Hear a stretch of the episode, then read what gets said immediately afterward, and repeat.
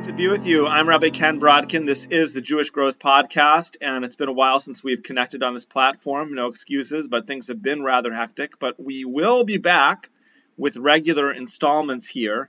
And ever since we began reading Devarim just a couple of days ago, I've been thinking a lot about the concept of justice, which really is so important in the entire uh, of Devarim and this time of year, and of course, just in the world and in general. And I was thinking that many years ago, I connected with a, a Jewish prison inmate. Let's call him Rob. Rob and I exchanged letters, and eventually we met after his release. And while Rob made it out of prison, he never had it easy. He struggled to get steady work out in the real world, and he died at a fairly young age from an overdose as he was struggling to acclimate to society.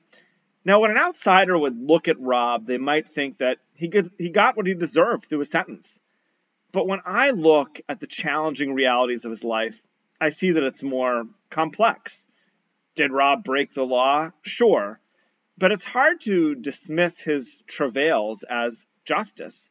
From an early age, the cards really did seem stacked against him. I knew him pretty well, and people have choices in life, but I knew a lot about him, and it felt like some things in his life were not fair, and it still makes me sad to think about him not finding the redemption that he truly did desire in his life. Now, some people are troubled by the question of tzaddik v'ra lo, which means the suffering of the righteous. But never mind tzaddikim, never mind righteous people. What about just regular people? There's plenty of people who suffer seemingly more than their fair share regardless of whether or not they are righteous. Now, why does that matter? Well, because tzedek, justice, is a foundation of the Torah. The Torah tells us actually, and shoftim tzedek tzedek tirdof, you shall diligently pursue justice in order that you will live and take possession of the land. As I mentioned, we recently began reading Sefer Devarim Deuteronomy, and as the Sefer opens, the Jewish people are here on the eastern bank of the Yarden, the Jordan River, receiving instructions on how to set up our justice system. And not only that, eventually, later on in Haazinu, the Torah will teach us that God Himself is the epitome of tzedek, of justice. Hatzur tamim poalo, the rock, perfect is His work. Kichol drachav mishpat, all of His ways are justice. El amuna v'ein avol, Tzaddik v'yashar a God faithful without iniquity. Hashem is tzaddik, yashar, upright.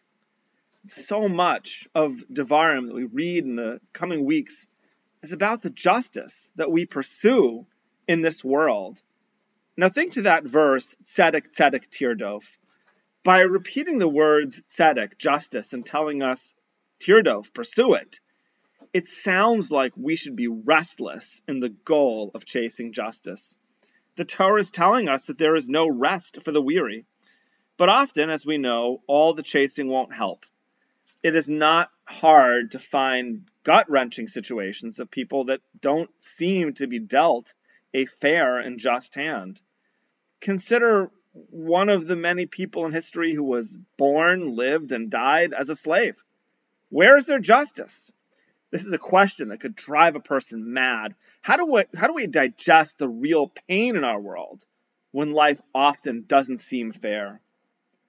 As Moshe was preparing the Jewish people to enter the land of Israel, he guided them to build our Jewish society on the principle of mishpat, justice, law, and order. The Torah says, Lo takiru panim b'mishpat, you shall not show favoritism in judgment. Kakaton kagadol tishma'un, small alike you shall hear. Lo sagru mipneish, the Torah continues, you shall not fear any person, don't fear flesh and blood. Ki hamishpat lelokimu, for judgment, justice, belongs to God. The first part of the sentence is telling us that we can't show favoritism, either to the wealthy who we think deserve honor, or to the poor people that we might feel deserve special compassion. If there's some common worker in the shuk, the marketplace, that has a case, that's important to them, the judges must take it up. They must take it very seriously. And finally, Moshe tells the Jewish people, he tells the judges that lo taguru mipnei ish, don't fear any person. Why? Do what's right. Don't fear flesh and blood. Judgment is unto God. And Rashi explains that if justice is not served, ultimately God will bring about justice. Rashi writes, Umasha tanoto mizashalokedin. If a judge, for example, takes money from a person that is in a, in a way that is against the law, he does something that's wrong. If justice is perverted. What happens?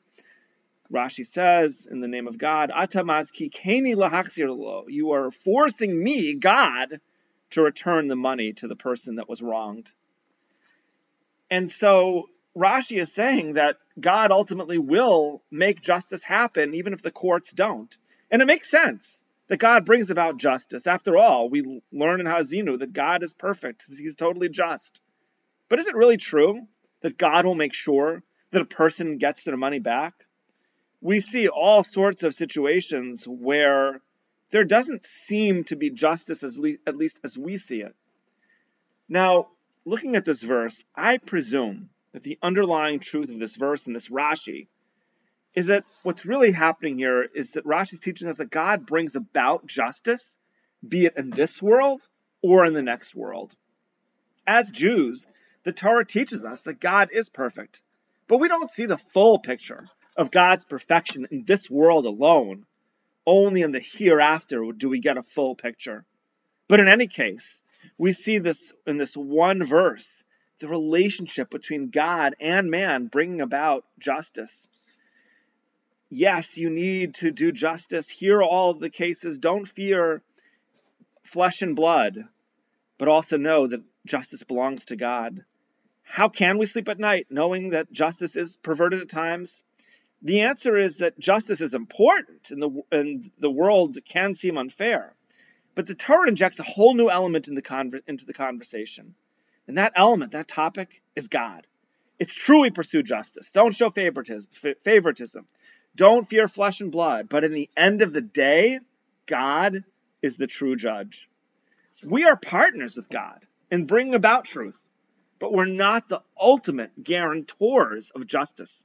Only the Almighty God guarantees goodness. We're God's partners in that, but only God guarantees it. And the Torah teaches us, tzedek tzedek tirdof, pursue justice, do all you can, but understand ki hamishpat lelokimhu, judgment is unto God. And with this view, we join as partners with God in spreading the truth. I was very moved last week.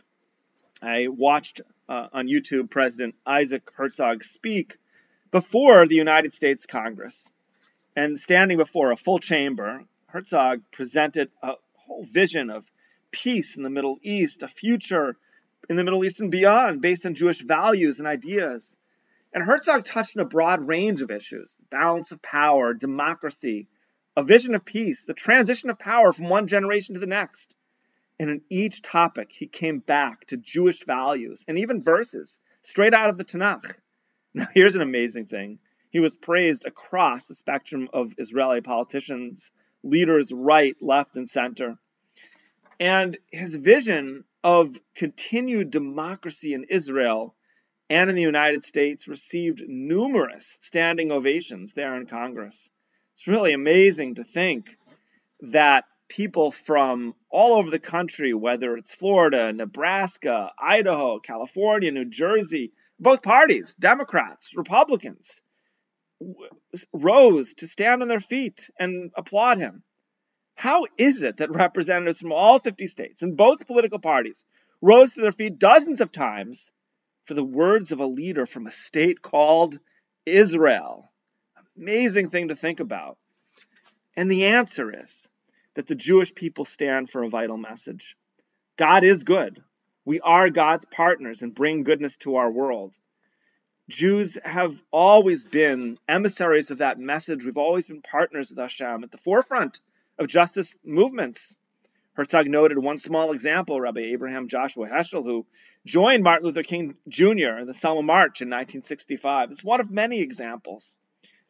And in this time of year, in these days of summer, moving towards late, later summer, we turn towards Devarim, and it's really a sefer that's about the partnership between man and, and God. And the Sefer opens up with the words, These are the words that Moshe spoke to all of Israel across the Jordan. And just a few sentences later, the Torah says, Hoil Moshe be'eres Torah hazos. Moshe began to explain this Torah saying, and the Maharal of Prague explains that there's a key difference here between Devarim on the one hand and the first four Sfarim, Breishis, Shmos, Vayikra, and Bamidbar, on the other hand. In the first four books of the Torah, although Moshe transmits the word of God, God himself is speaking. It says, like in the Ten Commandments, for example, Moshe Yadaber of Elokim Yanenu B'Kol. Moshe spoke and God called out the voice. So, in other words, while Moshe uttered the words, it was God literally placing those words into Moshe's mouth. That's what happened in the Ten Commandments, and really says the Maharal, the first four books of the Torah. But here in Devarim, Sefer number five, Moshe is a messenger who's hearing the word of God, sharing it, elaborating on it. Moshe repeats the story of the spies, for example, but he adds his own wrinkle. And in that light, Devarim Sefer Devarim to be thought of as a bridge, a new beginning, a bridge between the fixed written Torah on the one hand and the oral transmitted Torah on the other hand. Sefer Devarim, which we read in these weeks, is where God and Moshe meet on a deeper level. And so, as Jews, we are partners with God and we are his messengers. But how do we achieve this? How do we stand as God's messengers? What about those of us who don't get to stand before a full chamber of the United States Congress? Well, as President Isaac Herzog noted, the Jewish people are under attack in Israel always, and even still. We greet one another in Israel, Jews greet one another in Israel, that is, with the word shalom, peace. And in fact, as I'm recording, we've got Tisha B'Av coming up later this week. Wednesday night and Thursday night, Tisha B'Av, a day of mourning. And one of the things that differentiates Tisha B'Av is that we don't utter the word shalom.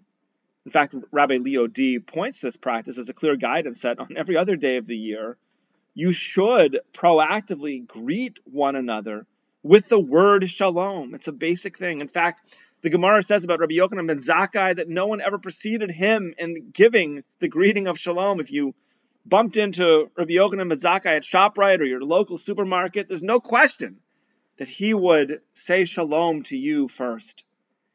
And so while we're about to experience a day in the Jewish year when we refrain from the greeting of shalom, much like in the house of mourning, it only goes to show how truly important the word shalom is. And our rabbis even teach us that the word shalom is one of God's names. And so here we see that even with something as simple as a, as a greeting, a Jewish greeting, we actually are spreading a Jewish message. And that's a message that's holy. It's a message that's needed in this world. It's a message of warmth and acceptance. It's a message of sharing God's name. And so, in that light, at this moment, I want to leave you with this important word that we really should contemplate and ponder and use every day, and that word is shalom. Thanks for being with me. I'm Ken Brodkin, and this is the Jewish Growth Podcast.